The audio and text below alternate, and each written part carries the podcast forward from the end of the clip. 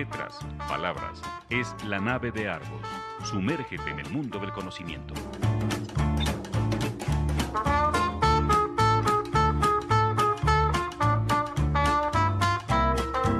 La nave de Argos. Un viaje a la cultura. Bienvenidos a bordo. Bienvenidos amigos, hoy como todos los jueves es jueves del 2020 y estamos esta tarde en el programa número 119 de la nave de Argos. Sean bienvenidos a esta nueva navegación. Eh, saludo a parte de la tripulación, a Paco Maxwini, a Paco Maxwini, a José Antonio Banda, a Marco Banzini y a nuestro invitado especial Agustín Vizcaíno. Eh, vamos a hacer, vamos a iniciar esto, vamos a hablar del canto del Cayú y vamos a iniciar este programa número 119 con el patrocinio del Instituto Kipling y de Refaccionaria Oriental eh, en voz de José Antonio Banda eh, sobre los temas de Agustín Vizcaíno.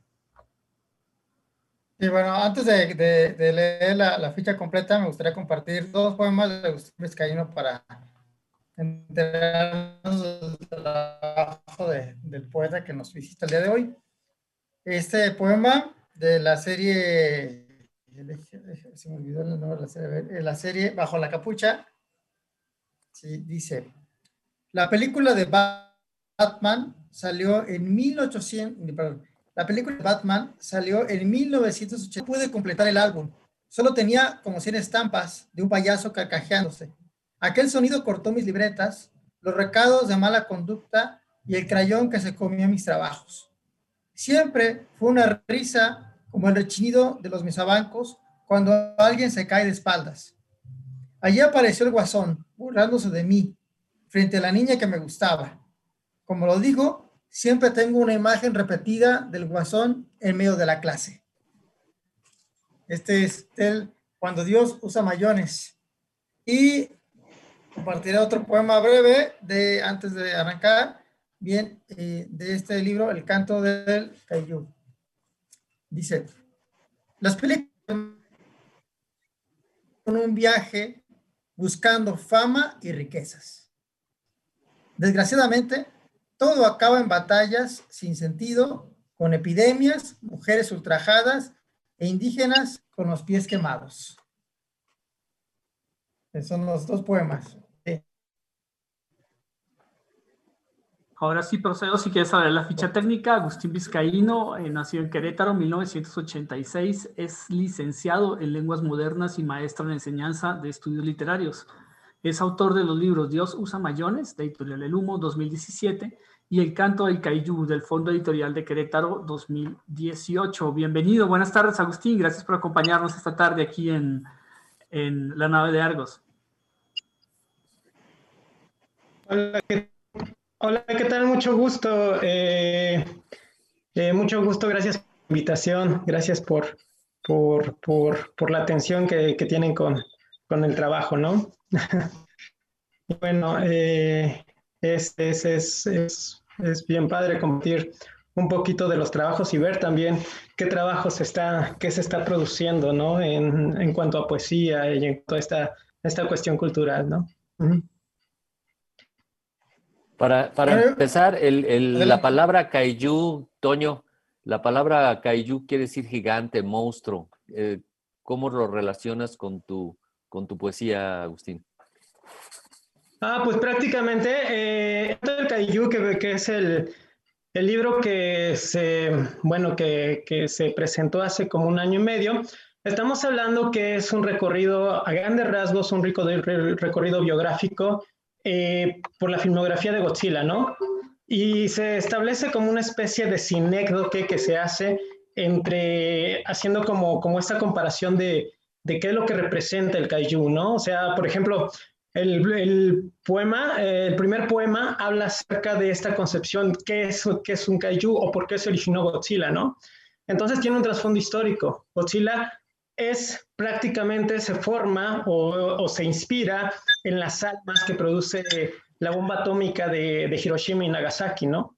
Entonces, a partir de eso se hace como, como algunas analogías y se toma la figura central de Godzilla para, para hablar acerca de, pues, de las cosas cotidianas, de las cosas que, prácticamente siempre nos están pasando y, también, o sea, porque, porque prácticamente los monstruos es un reflejo, igual que los superhéroes, los monstruos, es un reflejo de, de, nuestra sociedad o de nuestra época, ¿no? Entonces, bueno, retomé esta, esta cuestión del kaiju como, como un ejemplo de lo monstruoso, ¿no? Eh, después de poco acerca de algunas, algunas tesis sobre monstruos, sobre lo monstruoso, y darle un poquito de forma después de, de analizar como, como alguna de las películas, ¿no? Que, bueno, yo soy bien fan de, de Godzilla y de la ciencia ficción, ¿no? Y entonces me parece interesante como, como, como, como crear, por así decirlo, un, un, un, poemario acerca, acerca de Godzilla, ¿no? Entonces, juega con ese, con ese hecho de lo monstruoso, con el concepto de lo monstruoso. ¿Qué es lo monstruoso y qué es el monstruo, por así decirlo? Justamente, justamente en Querétaro vivía hasta hace algunos años eh, Ignacio Padilla, eh, que era un fan absoluto de los monstruos y de la, de la, de la monstruosidad, por decirlo así. Y tiene un libro de ensayos justamente sobre, sobre, sobre, el monstruo, no sé si lo, si lo, si lo conoces, y comentaba en alguna, alguna vez que estuvimos charlando que normalmente la sociedad, eh, cuando hay grandes eh, momentos de inestabilidad o grandes momentos de, de difíciles, pasan momentos difíciles, crea sus monstruos. Eh, el ogro justamente es el, el, resultado de estas invasiones, de estas invasiones eslavas a, Europa eh, durante el siglo X, eh, octavo y décimo. ¿No? Los diferentes, los diferentes em, eh, pues, eh, destrucción que hubo de Europa en esa época, nos quedaron los ogros de los cuentos de hadas. Y, y desde el punto de vista mexicano hablaba del chupacabras, que el chupacabras nació eh, de los terribles días del de la, el gobierno de Salinas de Gortari. hablaba de estos, de este miedo que pues con los asesinos, magnicidios que hubo en esta época, con el, con el zapatismo, bueno, con todo esto, que eh, se creó ese monstruo. ¿Tú crees que ahorita estamos creando nuevos monstruos? Tenemos nuevos monstruos. Bueno, ahorita nos mandaron uno de Estados Unidos, un monstruo militar de regreso de Estados Unidos. Eh, ¿Crees que vamos a crear nuevos monstruos? Eh, estamos, estamos en proceso de crear nuevos monstruos con la pandemia, con todo este problema de violencia. Sí, creo que siempre es como, como un reflejo, ¿no? O sea, Godzilla representa, pues, como decía, esta, esta cuestión de la Segunda Guerra, ¿no? Y si uno va avanzando y va un poquito viendo qué es lo que ha pasado con los monstruos, por ejemplo, eh, en, este, en este proceso de, de, reflejar el miedo y uno crea monstruos precisamente hasta cierto punto como mecanismo de defensa, ¿no? Porque de lo contrario, eh, otorga, le da, por así decirlo, forma al miedo, ¿no? Forma a lo, lo que es y prácticamente esa es una, una manera de, uh, de, de, de, encaminar o de prácticamente de ¿sí? de encaminar este, este temor, ¿no? Y por ejemplo, hubo Godzilla, por ejemplo, en las nosotros nos ponemos a analizar películas de ciencia ficción, pues es, incluso están los robots gigantes, hubo un tiempo en que estaban estas eh, estos grandes animales, como puede ser la radiación, enfocado a la cuestión de bombas nucleares, etcétera, ¿no? Entonces, entendemos que el monstruo es un reflejo, es un reflejo de lo que está pasando, de los miedos precisamente contemporáneos que se van, que se van suscitando, ¿no? En un, un rato en que estaba muy fuerte la cuestión de las armas biológicas. Entonces, el monstruo, el monstruo siempre refleja este punto. El monstruo refleja como, pues sí, o sea, los miedos, los trastornos hasta cierto punto que, que, necesitamos, pero el monstruo tiene incluso esta, esta función, ¿no? Curativa. Los monstruos a veces se tienen que volver aliados, como es el caso de Godzilla, ¿no?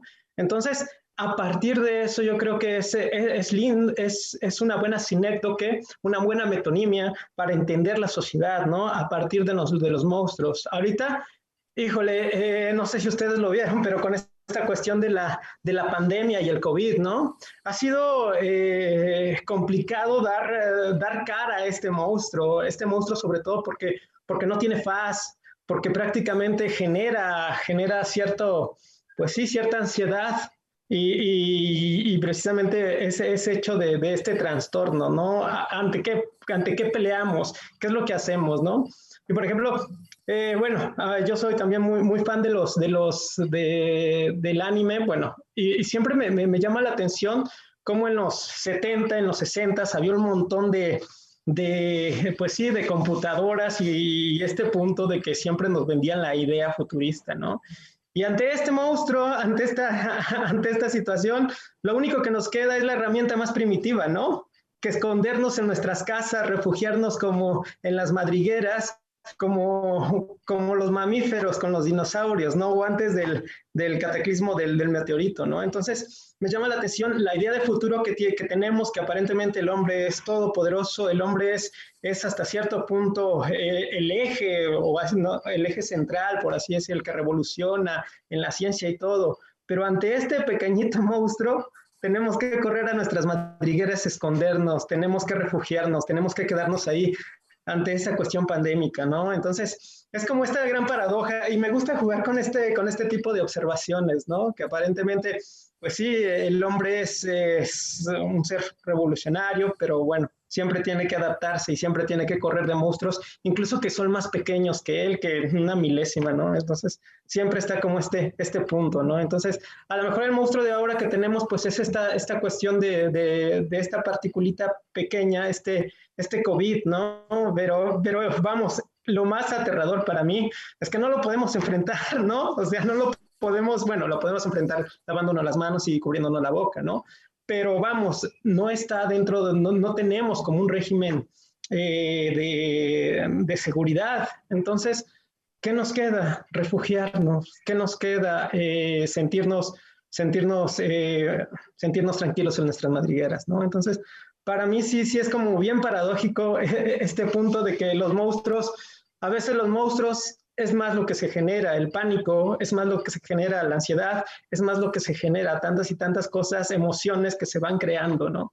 Entonces, sí, es un monstruo, un monstruo que está ahí, ¿no? Un monstruo que, que está omnipresente también, ¿no? Bueno, ahorita que mencionaba los ochentas, este, ahorita que dijiste que todo eso, yo me acuerdo que en los ochentas, la serie de televisión, no sé, bueno, Jaime pues un poquito más grande que nosotros, y a lo mejor no se acuerda de los ochentas, él se acuerda de los, de los setentas, de la abeja maya y todas esas cosas, ¿no? Pero en los ochentas... Claro que me acuerdo de los ochentas y que bueno, supongo, sé. ya los ochentas, toda mi generación vive a, a pesar de los ochentas. O, sea, o Massinger también, no, eso es pesar, eso, ¿no? O sea, acuerdo, yo me acuerdo de los 50. ah, bueno, mira, Paco se acuerda de los 50. Diríamos Emilio Pacheco, ¿quién puede tener nostalgia de aquel horror? Ahora, me, me da la impresión, José Antonio, en los dos poemas que leíste, justamente eso, ¿no? Como el Batman que se trae hasta, hasta nuestro tiempo con sus mallas. Sí, esos, esos, esos, esas cosas que conocimos de antes y que no han desaparecido y, y están con nosotros también. Uh -huh. Reencauchan, se siguen reencauchando y rehaciendo y reelaborando. Sí, claro.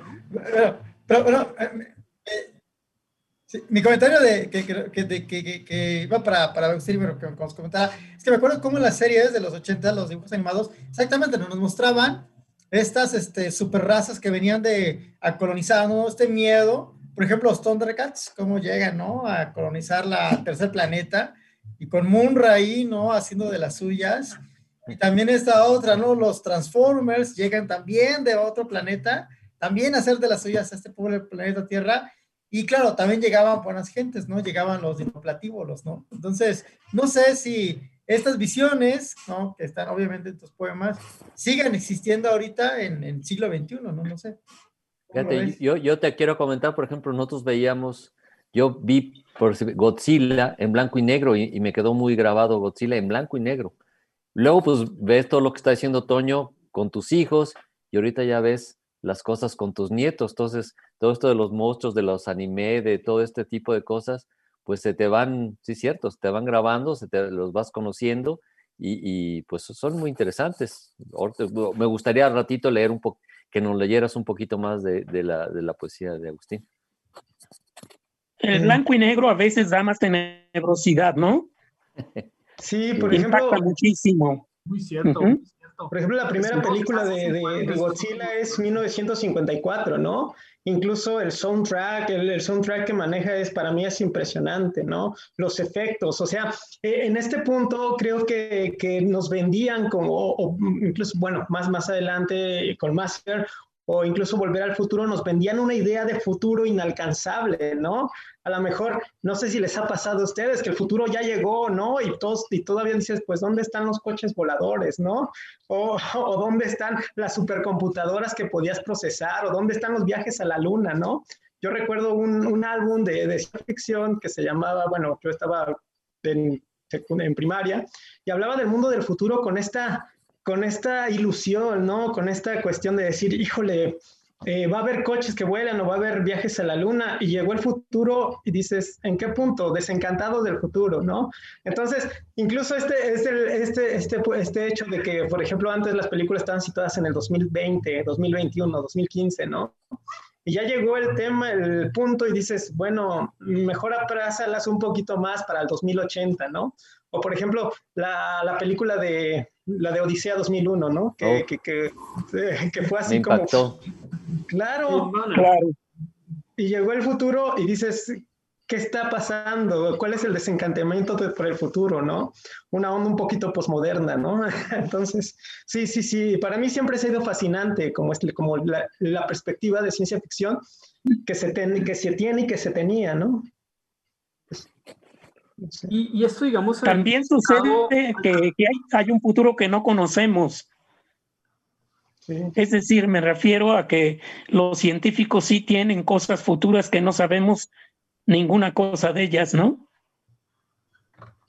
Sí, sí, sí, o sea, e, este hecho, ¿no? Como que nos hacen, o no, no conocemos, a lo mejor eso es lo que nos da más miedo, ¿no? No conocer la, la perspectiva, ¿no? Y precisamente es, es, por ejemplo, hay un poema de, del canto del Cayú donde habla acerca de que antes nos, no, vendían como el futuro donde todos estaban llenos de, todo era cromado, donde todas las películas del santo es más también, donde todo eran, todos estaban, eh, pues sí, de, de, dorado, ¿no? Y de pronto llegas y dices, bueno, te das cuenta que a lo mejor el futuro es lo mismo, son personas estaban hechas de aluminio, ¿no? O se enrollaban aluminio en sus, en sus brazos para construir sus, sus, grandes, sus grandes trajes, ¿no? Entonces el futuro ya nos alcanzó y no tuvo como el, el mayor impacto, ¿no?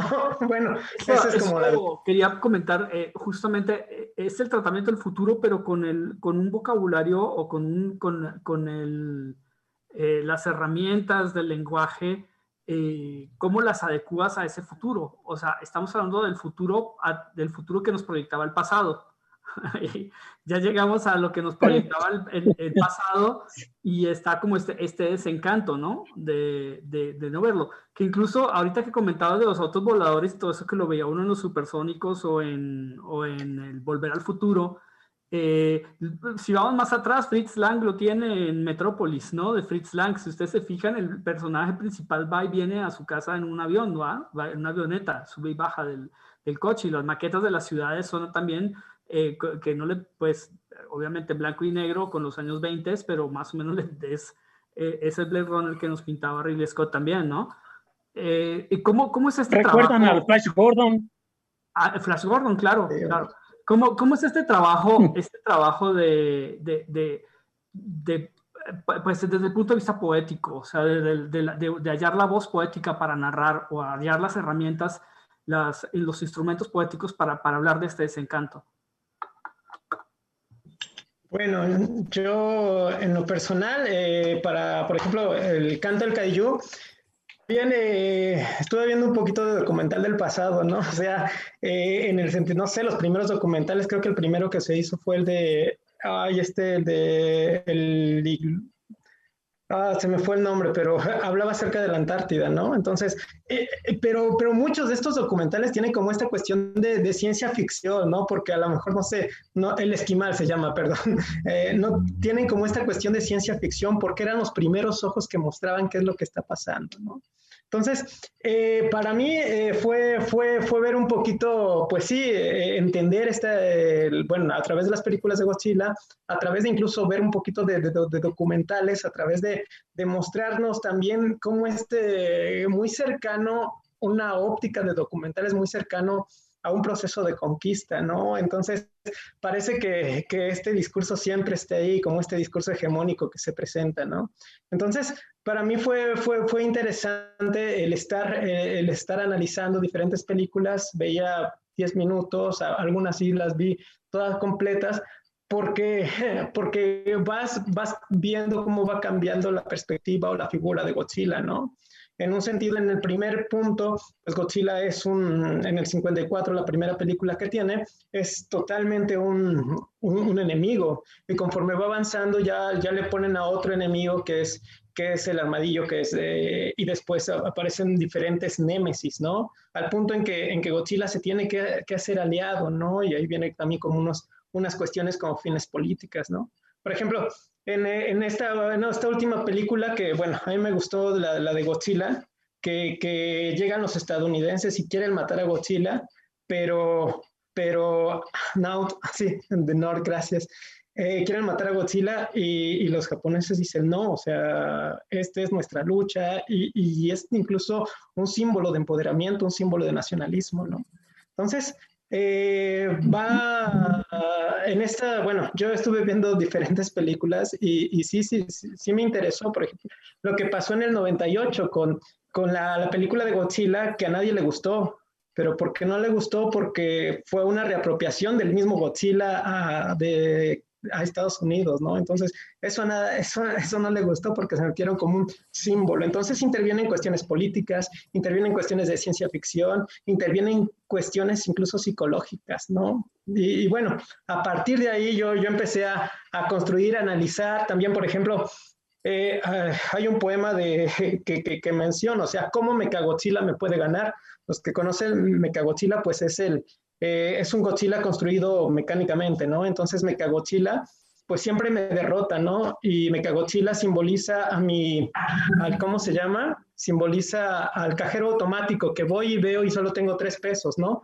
Ahí siento una derrota de, de, de Mechagodzilla hacia mí, ¿no? O sea, ese tipo de situaciones. O por ejemplo también cuando, cuando uno está en las fiestas infantiles y Mechagodzilla representa como este PS Vita o, Nintendo o como quieran llamarle, ¿no? Entonces a partir de ahí pues dices, bueno, Mechagodzilla triunfó, ¿no? En este sentido. Entonces van creando, bueno, se van creando analogías, entiendes la perspectiva del monstruo, entiendes que, el monstruo a fin de cuentas habita en todos lados, ¿no? El monstruo es este ser omnipresente que, que, le puedes dar forma, ¿no? Eh, y puedes hablar de él en cualquier momento. Los monstruos cotidianos.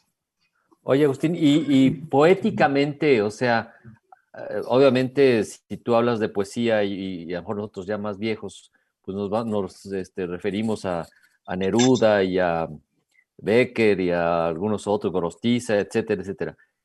¿Cómo, ¿Cómo, es este mecanismo, Toño, también lo debes saber muy bien, para meter cosas tan fantásticas, tan novedosas, eh, tan modernas dentro de la poesía? ¿Cómo, ¿Cómo se toma todo esto? Bueno, eh, por ejemplo, yo eh, estaba, a mí me gustaron mucho los textos de Crosswhite, que es un escritor de la frontera, ¿no? Y el primer cuento que, el, las primeras novelas que hablan es acerca de Cornelio Reina y Ramón Ayala, ¿no? Entonces uh -huh. hace como una comparación de Cornelio Reina con los Beatles, ¿no? Entonces junta como estos elementos posmodernos y los actualiza, ¿no? Entonces, desde ahí yo, yo, yo encontré, o sea, leyendo este, o hay otro que se llama Parte de mí este cáliz, de, y hace una asociación, una analogía entre, entre Cristo, pero es un Cristo de barrio, un Cristo que le gusta echar, eh, echar sus alcoholes cada viernes, ¿no? Entonces... Un Maradona.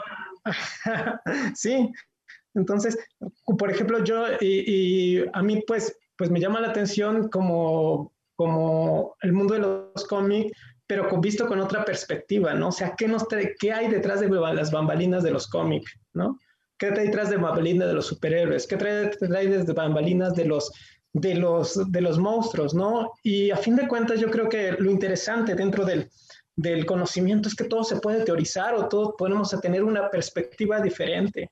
Y a mí, por ejemplo, eso es lo que, lo que me fascina, ¿no? En esta concepción de ver con otros ojos eh, los relatos cotidianos, ¿no? O sea, se puede crear teorías, se puede crear algo diferente, se cree, puede crear una poética. Y ese es el trabajo de, del, bueno, para mí del, del, poeta, ¿no? O sea, porque, bueno, de, desde mi perspectiva yo creo que, eh, a, a, mi parecer, por ejemplo, pues yo no podría hablar así como de, pues, pues de estos grandes temas como, por ejemplo, como Gorostiza o como, o como Neruda, ¿no? pero pues tengo mis herramientas y, y sí, soy hijo de la posmodernidad y, y, me enfoco en, en, estos, en este imaginario que, que, tengo, ¿no? No sé cómo le, no sé cómo le vaya al profe, al profe Banda con, con ese proceso. Este, el profe bueno, Banda es malo, a mí me reprobó. sí, sí, sí. No, bueno, pero, pero que, bueno, comentando, de, de, siguiendo esta línea, este, por ejemplo, ¿no? Tengo aquí una, una pequeña cita de un poema llamado Batman, por cierto, ¿no? Hablando de Batman, de un, de un poeta muy uh, querido en los años 60, 60, 70, que se llama José Carlos Becerra, que seguramente Agustín lo tendrá por ahí en su mochila de conocimientos, ¿no? Dice, dice José Carlos Becerra, y entre tanto, ¿no? Fíjense, entre tanto miras tu capa, contemplas tu traje y tu destreza cuidadosamente doblados sobre la silla, hechos especialmente para ti, para cuando la luz de ese gran reflector pidiendo tu ayuda aparezca en el cielo nocturno, solicitando tu presencia salvadora en el sitio del amor o en el sitio del crimen. Entonces, para José Carlos Becerra, sí, Batman es este hombre, eh, no sé, un oficinista, no sé, que está eh, mirando la, la, ciudad desde ese gran ventanal, mirando un reflector a lo lejos como que pide ayuda mientras contempla al mismo tiempo su traje doblado en una silla, eh, etcétera, etcétera, ¿no? Bien planchado, vista, yo creo que Alfred se lo plancha, ¿no? Bien planchado también, ¿no? Y es una mirada como triste, ¿no? Esa mirada como melancólica, triste, mirando a la ciudad, como enfrentándose y no puede hacer nada. ¿Cómo es el Batman, por ejemplo, de Agustín? Preguntando, ¿no? ¿Cómo es el Batman de Agustín? Fíjate que es interesante porque, bueno, me puse a leer algunas tesis que había acerca de de Batman visto desde un punto de, desde un punto de vista psiquiátrico, ¿no? Y por ejemplo, bueno, me puse a, a, investigar un poco de lo que es Batman, de, la, de, las, de las pérdidas que ha tenido, de cuando perdió a Robin, de cuando perdió incluso a su hijo, ¿no? Entonces, ya perdió a Robin, y a su hijo. Sí, bueno, tenía, ha habido como tres Robin, pero uno explotó, lo mató el guasón, ¿no? Y, y disculpen los, los conocimientos friki, ¿no? Ya, ya me los spoilearon. bueno, lo que pasa es que también el, el, personaje se ha abierto en 200 diferentes versiones, ¿no? O sea, tienes, tienes un, un patrón y ese patrón, eh, bueno, ahorita como el hombre araña con los multiversos, ¿no? O sea, crean, crean muy diferentes patrones para casi que hay un Batman para cada gusto, ¿no? Sí, y por ejemplo, lo que decía el profe, ¿no? O sea, Batman es un constante perdedor, o sea, siempre está buscando, eh, buscando quién se la pague, ¿no? Y a lo mejor es un vicio que él tiene, el de buscar en todo momento qué es lo que pasó con sus padres, ¿no? Y mató ya al asesino, al asesino de sus padres, que era, se me fue el nombre, Jeff, Tutsi, creo que es de apellida, pero, pero a partir de ahí, o sea, empieza todos los días, busca algo, ¿no? Porque porque no, lo, no, vamos, no, no le basta su vida, no le basta que sea Bruce Wayne, no le basta que sea, que tenga, no sé, 80 millones de dólares, ¿no? O sea, eso no le basta a él. Batman representaba su verdadera cara de Bruce Wayne, ¿no? Y es un ejercicio un poquito eh, de, de, psicología, ¿no? ¿Quién es el verdadero yo y dónde está el super yo, ¿no? A lo mejor el super yo tiene que ver con Bruce Wayne y el yo es Batman, ¿no? Y el ello puede ser el guasón, ¿no? Entonces se enfoca en este punto, en este punto que, que, que se va mostrando en que Batman no supera esta pérdida y siempre está buscando, pero, pero a fin de cuentas lo que hace es únicamente morderse, morder la cola, o sea, morder la cola de este proceso, ¿no? Nunca sale de ahí, no puede salir de ahí porque la única manera de salir de ahí es, ser, es dejar de ser Batman, ¿no? Y, y no lo quiere, o sea, es adicto al trama, es, es adicto a, a, a, esta cuestión de, de, luchar, ¿no? Aparte, bueno, es interesante porque, porque prácticamente Batman es como de los primeros de los primeros héroes donde empieza este vaivén de emociones, ¿no? Se debate entre, entre lo que debería ser y lo que es, ¿no? Entonces siempre está caminando en esta, en esta humanidad, porque, porque muchas veces piensa que la venganza y la justicia están muy cerca de cumplirse, ¿no? Y es el espíritu de, de, de es, es, este debate muy de, de, las personas.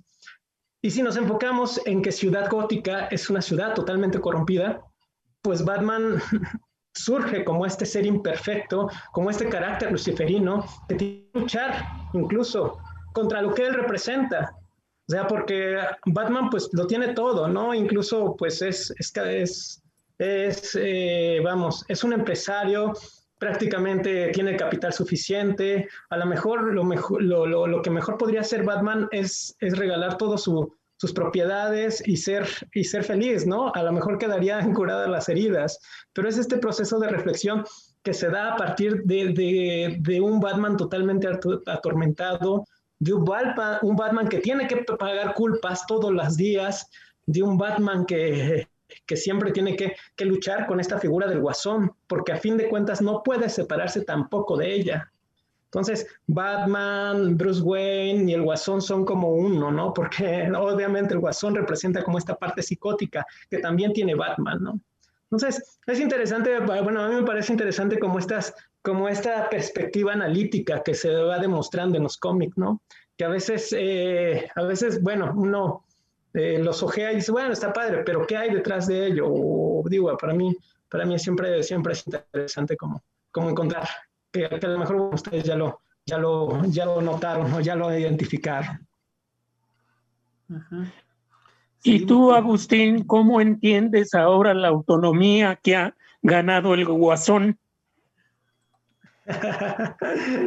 Creo que... Porque ya sale hasta, hasta aparte de, de Batman, Creo que, que, creo que a fin de cuentas, por ejemplo, yo tengo, tengo por, en esta cuestión del guasón, que representa como esta, como este, como este líbido, ¿no? Como este, si, si, Bruce Wayne es el super yo y del otro lado el yo es eh, Batman, pues el guasón es este ello, todas estas, eh, eh, estas vamos, estos deseos que se tiene sin represión, ¿no? Incluso hay la, la, película de Nolan donde menciona que, que, este personaje, solo hay hombres que quieren ver arder al, mundo, ¿no? Y es esta como parte psicótica que a fin de cuentas todos tenemos, como esta parte de la sociedad que, que, que prevalece, ¿no? Entonces, esta autonomía del guasón es prácticamente dejar salir como este lado, como asomarse un poco a lo que es a lo que es este, este, este Batman que, digo, este par, esta parte de Batman, ¿no? Entonces, para mí, por ejemplo, las películas de Nolan siempre, bueno, las películas de Nolan tienen como una representación, eh, pues sí, muy, muy nacionalista hasta, esta concepción, ¿no? Pero bueno, eh, por ejemplo, eh, la última película cuando aparece Bane, ¿no? Que, los hace caminar a los ricos en, el hielo frágil. Entonces llega Batman como a vencer a, a todos, estos y a restaurar el orden, ¿no? Entonces, eh, es interesante cómo, cómo se va manejando la idea de que, de que alguien viene a colapsar si el sistema siempre se le llama terrorista.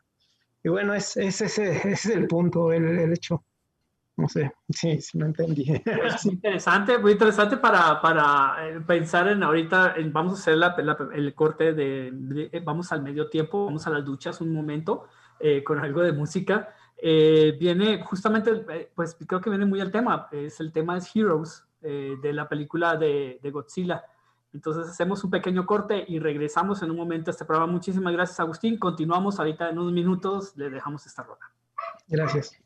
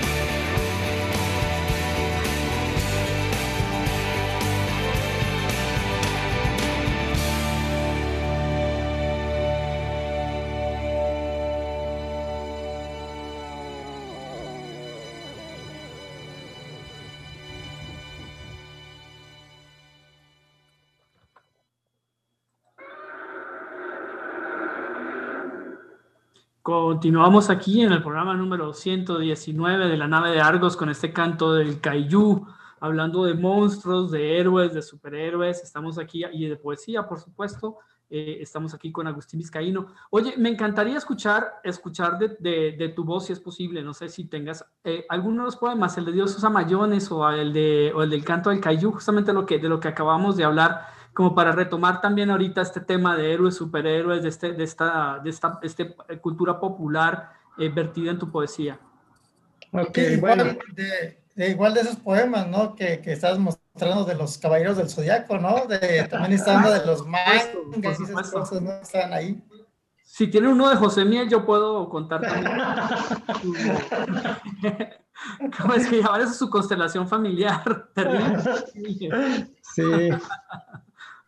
Bueno, eh, tengo aquí algunos de, del canto de Kaiju y para, compartir. Eh, si quieren, más adelante compartimos los de, los de Superman, porque es prácticamente este, el, poemario se divide en dos. El primero es El hombre del futuro y hace alusión sobre todo a, esta cuestión del super yo también, del, del, del símbolo que representa Superman.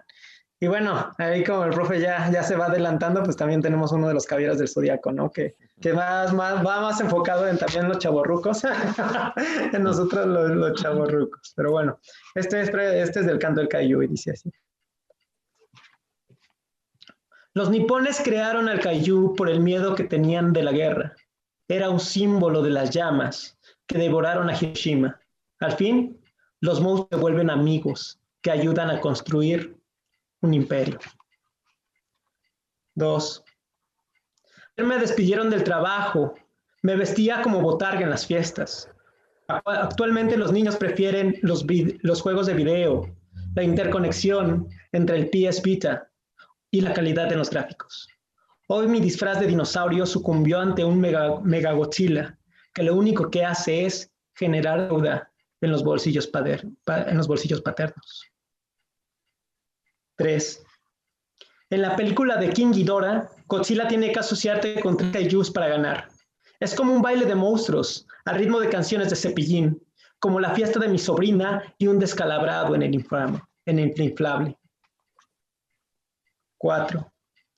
En el film décimo noveno de Godzilla aparecen viajeros que provienen del futuro.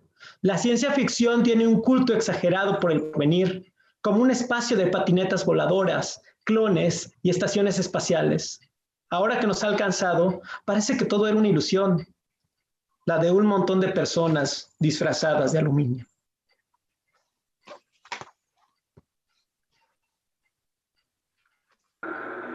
Este era el canto, el canto del Kaiju. Eh, de este, este eh, eh, publicamos el número 14 de Argonauta. Nos, nos hiciste el favor de, de, publicar, de prestarnos el texto para la publicación en Argonauta 14.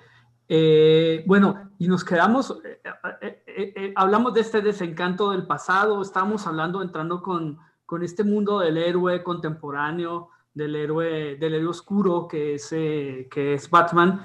Y, y, Toño me pedía por el interno si, si, si hacíamos algún contraste con el héroe solar por excelencia que es, Iron, que es Superman, o eh, con su contraparte de Marvel, que es, eh, que es Iron Man, ¿no? Que también es el millonario. ¿Tú crees?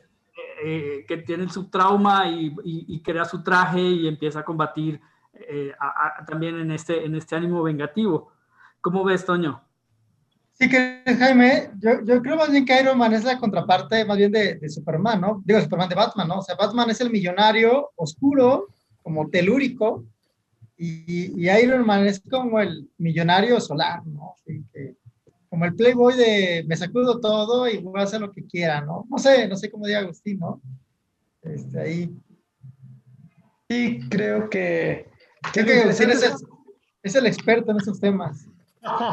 No, ni tanto, no, no, no, como, pero, pero creo que, que, tienen razón hasta cierto punto. Por ejemplo, es lo que yo, eh, bueno, eh, a veces eh, en las clases que doy, pues leemos cómic, o sea, para mostrar cómo, cómo va evolucionando el, el, el, personaje, ¿no? Por ejemplo, Superman.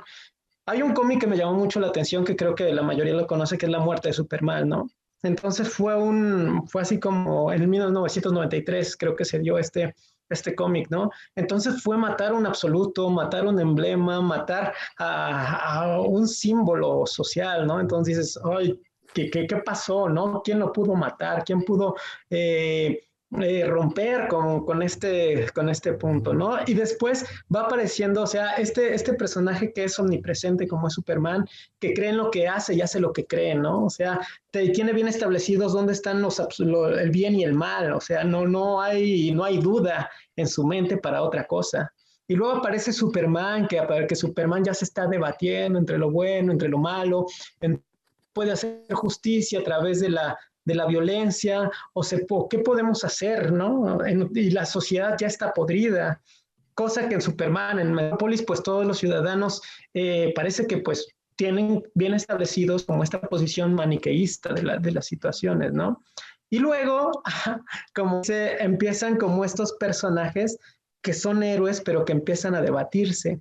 A mí el personaje que más me llama la atención es Deadpool. Porque si ustedes se fijan, ya Deadpool ya no, no obedece ante una situación de lo bueno o lo malo, él únicamente lucha por sus intereses y es, un, es una cuestión totalmente cínico, es nihilista, eh, en no saber identificar qué es lo que pasa en su, qué es lo que pasa en su, eh, sí, qué es lo que en su realidad. Hay textos del cómico, por ejemplo, hay uno, uno que se, bueno, yo lo de Deadpool es cuando mata todo el universo Marvel, hay otro que es Deadpool contra Deadpool, cuando se enfrenta a todos los Deadpool de todos los universos. Y hay otro que se llama Deadpool contra los clásicos. Y este es bien, bueno, a mí me gusta mucho porque se supone que Deadpool quiere matar a las ideas originales de todo. O sea, y va y lucha contra, no sé, contra Mr. Hyde o Mr. Jelly, con este personaje, y dice, oh, yo te he visto en algún lugar. Y después se da cuenta que este personaje es Hulk, ¿no? O sea, representa como los dos se está debatiendo. Entonces dices, oh, pero a partir de esto hay un montón de personajes, o sea, y al final termina matando a, cada uno, mata a Moby Dick, mata a, a, esta, sí, a, Mr. Hyde, y, quiere matar a Sherlock Holmes, pero Sherlock Holmes, bueno, ahí pasa otra cosa, ¿no? Entonces, pero te habla de que, de que los mismos relatos comienzan a, tocarse, comienzan a repetirse tantas, tantas veces, ¿no? Y Deadpool es la representación de esta posmodernidad o esta modernidad líquida, como, como quieran llamarle, de, si es posmodernidad, modernidad líquida, como dice Bauman, porque prácticamente ya no sabemos, o los absolutos han caído, ya no tenemos supermanes, ya no tenemos ya no tenemos algo eh, en qué creer a, ciencia cierta, ¿no? Ya no tenemos los grandes relatos que, se han caído, ¿no? Entonces, ¿qué nos queda? Pues nos queda refugiarnos incluso en, en, en, películas de acción o en tipos el mayas durante dos horas o, como Deadpool lo hace, ¿no? O sea, Deadpool ya prácticamente es el nihilismo a, a sus mayores consecuencias, que únicamente está eh, matando a los demás, ¿no? O sea, porque a él ya no le interesa nada, incluso. Entonces, una sociedad, Deadpool creo que encarna esta sociedad distópica, esta sociedad eh, parece prácticamente como que ya se está comiendo uno a la otra. Entonces, por eso a mí me llama la atención por eso este, este simbolismo de Deadpool. Y como lo mencionas con, con este Iron Man, sí, es cómo se va pasando. Iron Man es un personaje totalmente cínico también, eh, desfachatado, es muy carita, o sea, es como explotar todas estas cuestiones siempre alrededor del capitalismo y siempre alrededor de, de, de estereotipos económicos, ¿no? Y por eso llega Deadpool que dice, bueno, pues yo no tengo nada, ¿no? O sea, yo no soy rico, yo no soy querido, yo no, yo no tengo nada, o sea, entonces, ¿qué me queda? Pues matar gente, ¿no?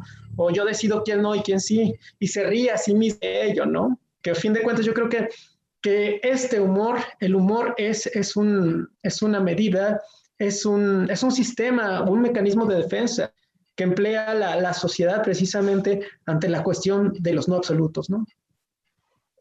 Bueno, y ahorita que mencionabas de, de, los grandes relatos, por ejemplo, este, ¿también cómo ves el cambio del gran relato del monstruo, del, del kaiju, este, eh, de los, digamos, de Godzilla como protagonista, a lo que nos muestra este director mexicano, ajá, del toro, con los Titanes del Pacífico, eh, las dos entregas que, que, han entrado, ¿no?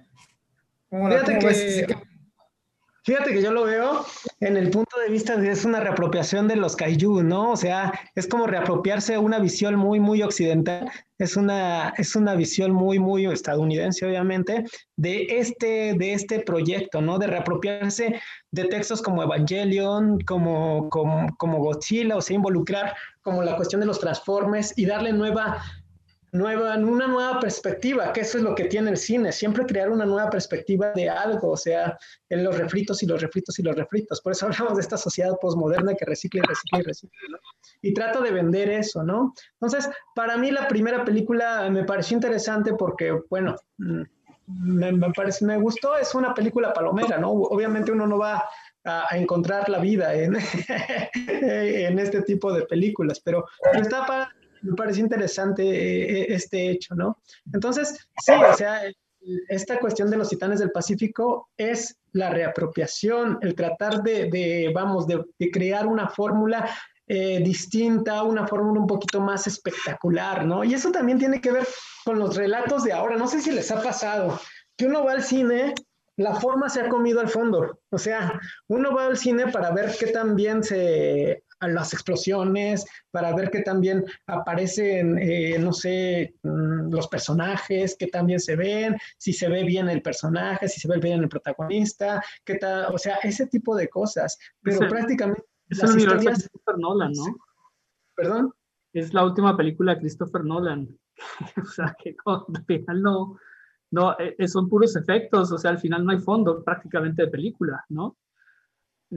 Y te quería preguntar, hablando de reapropiaciones y todo eso, si pensáramos en un monstruo mexicano contemporáneo, un monstruo mexicano actual, ¿tú cómo lo verías? ¿Lo verías como un ser así antediluviano, eh, de, tipo peje lagarto, o como un muñeco eh, indespeinable, eh, o así que, como, como Astro Boy? O lo verías así como un, como un Freddy Krueger militar, o sea, ¿cómo tú verías, cómo verías tú al, cómo tú verías un monstruo mexicano contemporáneo?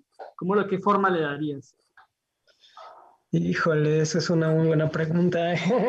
Yo creo que sería como un alebrije, ¿no? Creo que, que creo que siempre es, pero un alebrije. Un alebrije pequeño, un alebrije, un alebrije que pueda comer cualquier tipo de cosas, porque pensando en los, eh, nosotros los mexicanos, pues podemos comer cualquier tipo de cosas y no nos pasa nada, ¿no? Con, no sé, con panza de acero, ¿no?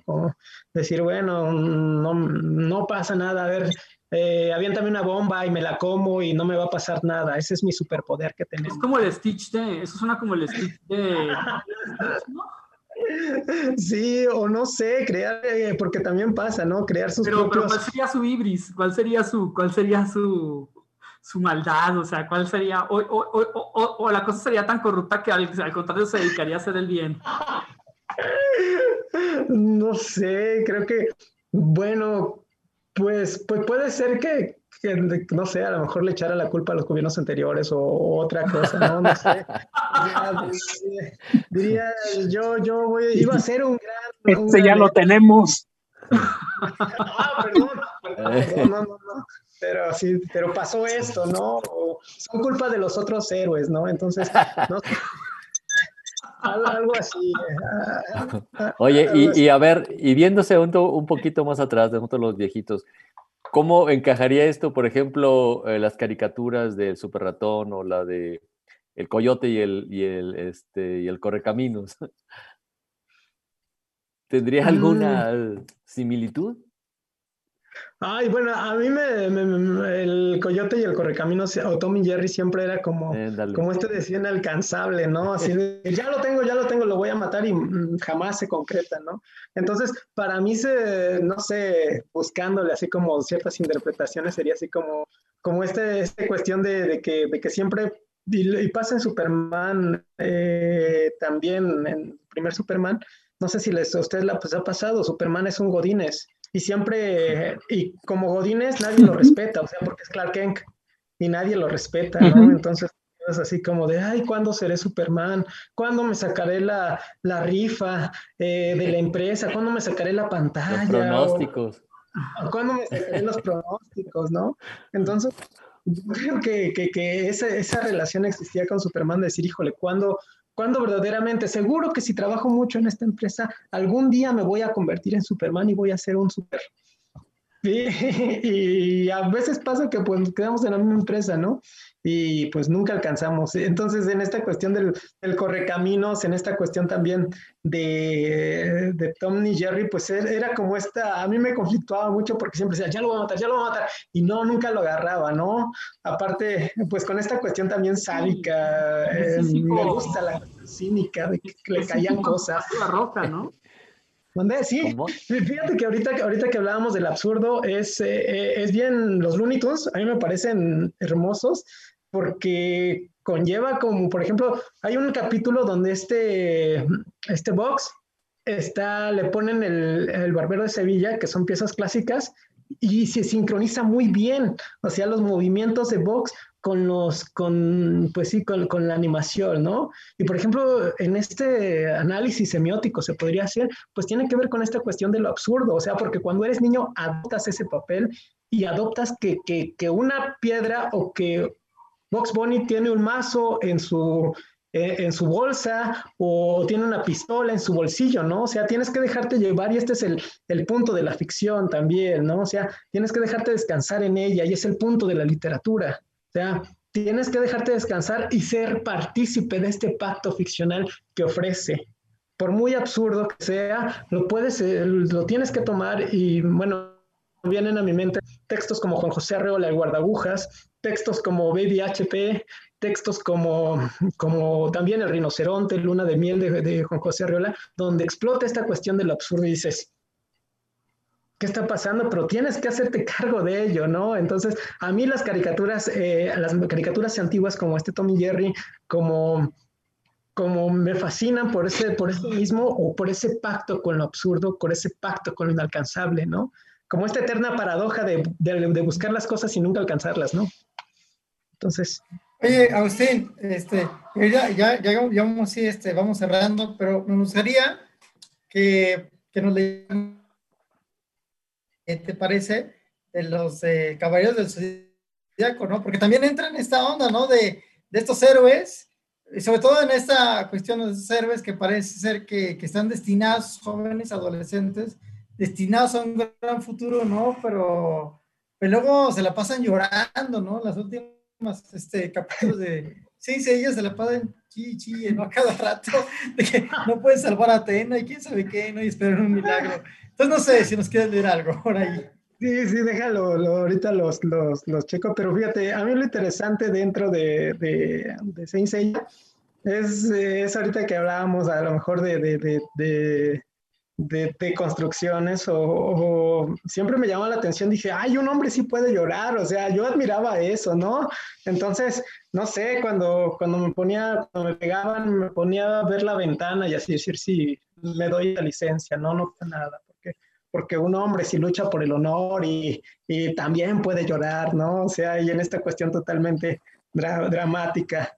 Pero, pero sí, o por ejemplo, a mí me gusta, bueno, Sensei ya siempre se me hizo así como como interesante porque, porque pues son chavos huérfanos que tienen 13 años, entonces pues prácticamente es como un poco de, de, lo que nos pasa a, a, los chavorrucos, de que nos, que nos pasa estas, estas, o a todas las generaciones, ¿no?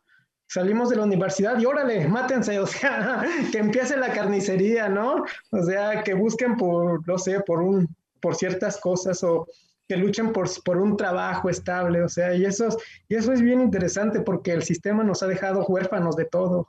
Y, para mí ese, ese, eso es como, es bien se dice ella, ¿no? O tuve, dije, ay, esta visión se está cumpliendo, se está cumpliendo de, de tiempo atrás. Entonces, bueno, voy a, voy a ver si, a, a ver si lo puedo, si lo puedo, si lo puedo descargar, pero creo que sí, a ver, déjenme.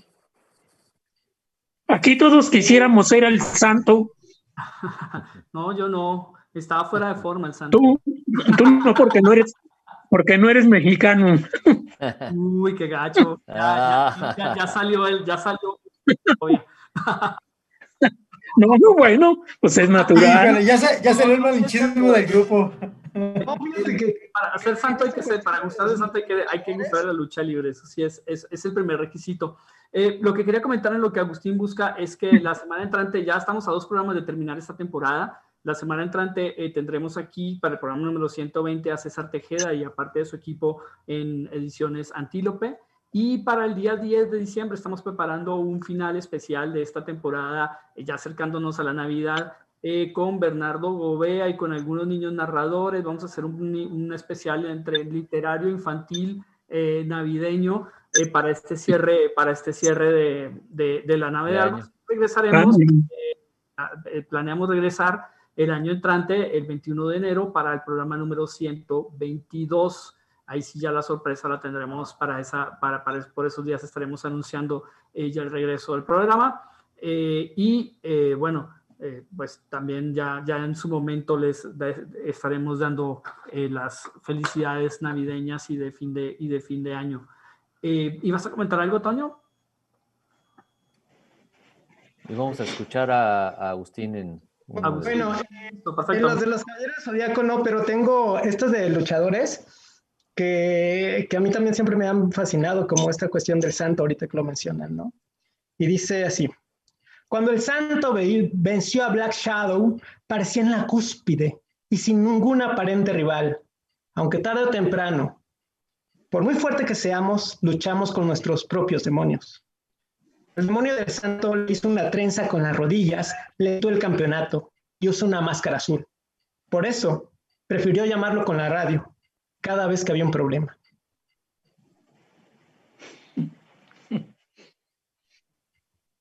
Dejen busco. Y bueno, eh, bueno, ahorita ya eh, y es, pues sí, es, prácticamente como esta, esta concepción, ¿no? De que, de que, de que el santo, pues estaba, siempre también me llamó la atención el aspecto de, que los superhéroes, pues pueden ser incluso los héroes de carne y hueso. Entonces, eh, me, llamó la atención como, como hacer diferentes, diferentes eh, poemitas acerca de, del santo. Eh, pues déjenme, sigo buscando a ver si encuentro otro porque... Eh, ya, ya nos estamos pasando de la hora, Agustín, No, de verdad, hace una charla padrísima. Nos has se fue rápido. Nos has remontado en el tiempo, pero el tiempo es verde, en verdad implacable. O sea, aquí en la nueve horas pasa el tiempo y la gente dice, ay, ¿cómo sí? Ya se acabó el tiempo. Pues sí, ya lamento. Muchísimas gracias, de verdad. Un abrazo a Querétaro eh, por, gracias por acompañarnos, por compartir tu poesía. Abierto está también la invitación para futuros números de, Argonauta, para futuras naves de Argos, que podamos hacer también otro, otro programa. Está muy padre. Eh, pues empiezo ya a despedir. Doy las gracias a Paco Maxwini por sus controles. Esto sería imposible de realizar. Muchas gracias a Paco Maxwini también, a, a Toño Banda. Gracias. Nos volveremos a ver en un ratito otra vez aquí por estos eh, sistemas cibernéticos, eh, gracias a Marco Banzini. Y eh, bueno, vamos a cerrar con una rola en japonés justamente sobre Godzilla. Entonces, muchas gracias Agustín, de verdad, un abrazo. Gracias. para Querétaro. Y muchas gracias a todos los que nos escucharon en esta oportunidad. Nos vemos la semana entrante en el programa número 120. Este fue el programa número 119 de la nave de Argos. Buenas tardes. Gracias, hasta luego. あなたの